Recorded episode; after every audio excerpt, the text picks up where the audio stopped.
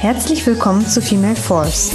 Mein Name ist Homeira Leopoldsberger und ich möchte hier über einen etwas anderen Feminismus sprechen und euch einladen, mit mir auszutauschen und euch mitzuteilen. Die Meinung aller Geschlechter ist hier erwünscht. Mein Podcast soll Mut machen, andere Perspektiven aufzeigen und euch ganz deutlich machen, dass es ganz, ganz viele Powerfrauen gibt. Ich freue mich sehr auf dich und dein Feedback. Alle Infos findest du in der Podcast-Beschreibung. Schön, dass du da bist. Hello and welcome to Female Force. This episode will be in English because my guest is not that fluent in German. She's an Afghan woman born and raised in Afghanistan. She is thirty-two years old and has a very exciting biography. She has her P H D in law and does her postdoc at the University of Passau. She lives in Passau since August twenty twenty-one. Her name is Doctor Sohaila Akbari, and I'm very pleased to have her here today. Doctor Akbari, welcome. Uh, thank you very much, Homeira, for having me. That's an honor. Oh, it's an honor for me. Thank you very much. Um, Doctor Akbari, how was it to be born and raised as a woman in Afghanistan? Um, a very difficult question, I would say, to start with. Uh, it's difficult to be a girl in Afghanistan, to be uh, an educated girl, to, to be raised in conservative societies in Afghanistan, where I come from. Uh, from where should I start? How difficult it is from having uh, not an equal right to your brother or other male member of your society, uh, your family, or to having less privileges in terms of competition, your appearance at a public life, and your engagement in civic, political, cultural, and other social activities at a society. Uh, uh, even that is so funny, even in terms of what you eat and how much you eat, it's not equal, right? Like oh, what do you mean by that? Yeah, that's I interesting. Mean, when we when when we talk about how is it to be a girl in Afghanistan, to mm-hmm. be raised as a girl, like inequality comes in all forms, uh, even at the very basic, funny way of uh, receiving food and nutrition. Like you're a girl, you maybe you should eat less than your brother. Or less than a boy. Or if you receive a cookie as a kid, okay, your brother receives two cookies, two chocolates, and you receive one chocolate because you're a girl and he is a boy. We oh. have seen that around families. So that's funny, a funny way of giving an example, but that's how it's treated already in an Afghan society in remote areas. Mm. And we're not even about how the situation is for a girl to be raised now in Afghanistan. Mm. We're talking that's, about the republic regime. It's, it, that's exactly what I wanted to talk about, besides the Taliban and the political circumstances where they are, because uh, nobody really knows and can uh, feel how it is. If you talk about these um, candy and cookies, nobody can imagine why is that happening? Why is a um, girl less worth than a boy? Could you explain that to us? I guess that is the, um, I, I wouldn't say a cultural norm, but rather a, a, a traditional norm in way of, of um, people, for example, for, for decades or maybe for centuries, that women and girls have been considered lower than men and boys. That would start with, for example, share of food and cookies and candies to all other fundamental rights uh, around the families and around the society. So that is the general perception of uh, seeing women in that context in Afghanistan. Mm. It is always very difficult to compare, but if I look at my life, it was extremely comfortable uh, from a political point of view. Um, I lived in peace. I always had access to education, was always safe and sound. And you managed to have two children. You have two daughters. You are married and you work on your academic career. Where do you get your strength and willpower from? Uh, the strength and power actually comes from all these inequalities and injustice that girls and women in Afghanistan have seen throughout their lives. Me and a living example of that. Every time I, I saw an injustice, inequality, uh, less treatment than boys and men in my society, starting from my family, then I was like, no, I have to work harder and I have to prove everyone wrong, that no, we are actually equal, we could do great things, we do have uh, uh, great uh, capabilities and skills to contribute around the family, around the society, as much as men do. And at some points, maybe even better and greater than men and than boys, giving the opportunities for us. Mm. And and I guess when I when I reflect on everything, maybe that strength comes from inequality. Mm-hmm. So it's your anger from within the society. Yeah. Yeah, that, that the girls are equally thinking and they ha- are equally intelligent. And it's really funny to say that, but of course, that is, you know, that's a exactly. fact. Exactly. Yeah. Yeah. And that, and that also feeling a kind of uh, a burden in my shoulder that, okay, we have to lay the path for other goals in future. We have to lay the foundation for other girls to, to rise and to fight for their rights and to speak up for their rights and desires. Uh, when in after two thousand one, uh, probably uh, I was not the generation. Uh, the, the the generation before me, my sisters and other girls before me, they had to stand up for us, and that is what we learned. To continue standing up for the next generation of girls and, mm. and women in the right. country. For my daughter, for example, today, mm. that was also a responsibility that we had to be strong. Yes. We had to use every little opportunity to prove ourselves and to demand a standing and a position for girls and women in our society. Mm-hmm. Right. Now, today, you are a role model for so many women and, of course, for your daughters. But who was your role model? You just mentioned your sisters or other women? Uh, now I'm uh, really stuck uh, in answering this question uh,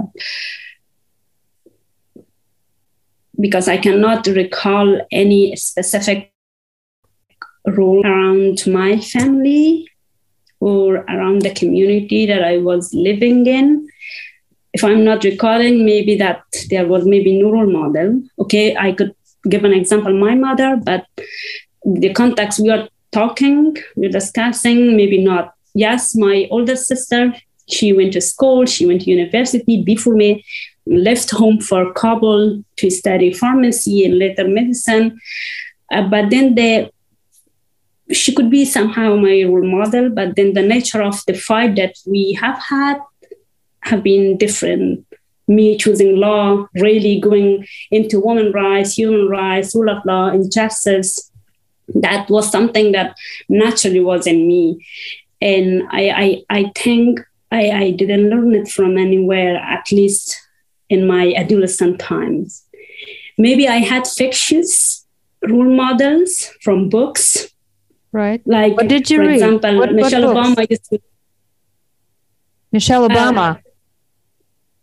Uh, for example, Michelle Obama during my high school times, mm-hmm. and later on during the early years of university time, Michelle Obama was my role model. Like, I love to uh, listen to her speeches. Like, there is no speech of her that I haven't watched. Like, watched several times and listened to several times. Right. Uh, Uh, and because I used to be, uh, I was raised as a, a religious uh, a Muslim girl. Our society was, our family was. So I used to also read traditional Islamic books on women's rights. Yes. And that I can, yeah, I can surely say that uh, the, uh, the daughter of the Prophet mm-hmm. used to be my role model during my high school education, because whatever teaching of Prophet that I was reading from her, his daughter, Fatima, yes, that was full of knowledge, full mm-hmm. of enlightenment for women, and a lot of women rights values right. in them. And then I would compare them with the realities of the Islamic, let's say, society that we have, yes. and we and, and those that not match. So I was like, no, these women are my role models. Mm-hmm. They're the path for me, and that's what like a Muslim woman could be and yes. should be, and we could do that. Mm, right. It's and it's very uh, interesting to say that that uh, actually the Islam is one of the um, uh, um, religions who are who fought for women women's rights from the beginning, from the very beginning. And uh, what uh, patriarchal societies and systems did with this. It's just insane. It's inhumane. It's insane. And uh, we have to suffer from that. Um, not only, uh, of course, you cannot compare the situation in Afghanistan uh, with the Western societies, but still um, we suffer from uh, patriarchal systems here too. And um, for me, it's very interesting to, um, f- for me to answer the question, how is it for you to live in Germany now? How do you feel? If I'm honestly speaking, the past year has been uh, full of trauma, because I was so extremely traumatized when I uh, left Kabul, because the my the the, the nature of my uh, leaving uh, Kabul was uh, not a, a simple thing, a very adventurous one. I was stranded at the airport when the Taliban uh, took uh, over Kabul with my two daughters. So for the past year, I have been constantly struggling with the trauma. Mm-hmm. Uh, um, I used to torture myself over the past, especially women and girls, and by watching them, by reading them, I used to torture myself a lot. And then not only I did not stop doing that, that I would dig more and more into that by more watching, by more reading and listening. I used to, I used to get lost in myself. But now I'm seeing that no, I have a family to take care of. I have two daughters to raise the way that I should raise them. So I'm trying to recover from that. Maybe I cannot recover, but at least I have to find a way to, to manage that, to channel that into something positive. So I'm doing a bit better these days. That's why I'm doing good in my postdoc project, and that's why I'm doing better around my family life. But overall, if you ask me what I do, I just continue doing research and looking after care, taking care of the family. I feel safe, at least. Mm. I feel safe here in Germany. Okay. But you're still suffering. I can raise my voice. That is, of mm. course I do. Mm. But the good thing is in Germany, I do have the tools to raise my voice. I can write in Twitter. I can raise my voice in social medias. I I can appear in interviews like yours, for example, mm-hmm. and at least that little part that I have to do in defending women's rights in Afghanistan, I have the platform to do it from here. And that's actually, at this time of crisis, a huge, a huge thing to do, mm-hmm. which in Afghanistan, women and girls barely have. Mm. Yes, um, Doctor Akbari, if you would describe your feelings concerning Afghanistan right now, is it more hope or fear? At least for uh, for some time, for a short time, it's, it's full of fear and disappointment, because I know that the Taliban will not disappear soon. I can recall that. Uh, in, in nineteen ninety-six, Taliban came with no modern military technology and equipment. And, they, and, and the regime lasted for more than five years, from nineteen ninety-six to two thousand one. when mm. with, when I was a kid. And with nothing, they, last, they lasted for uh, five years. Imagine that now they have everything. And unfortunately, partially, the support of, indirect support of international community. They have the military equipments of the international community that were in Afghanistan for twenty years. Everything, everything that was built up over the past twenty years is now left with the Taliban. So they're much more powerful. And the fear that may that they may rule longer, like ten years, God forbidden, or fifteen years, seems true. And that's where I get my utmost fear.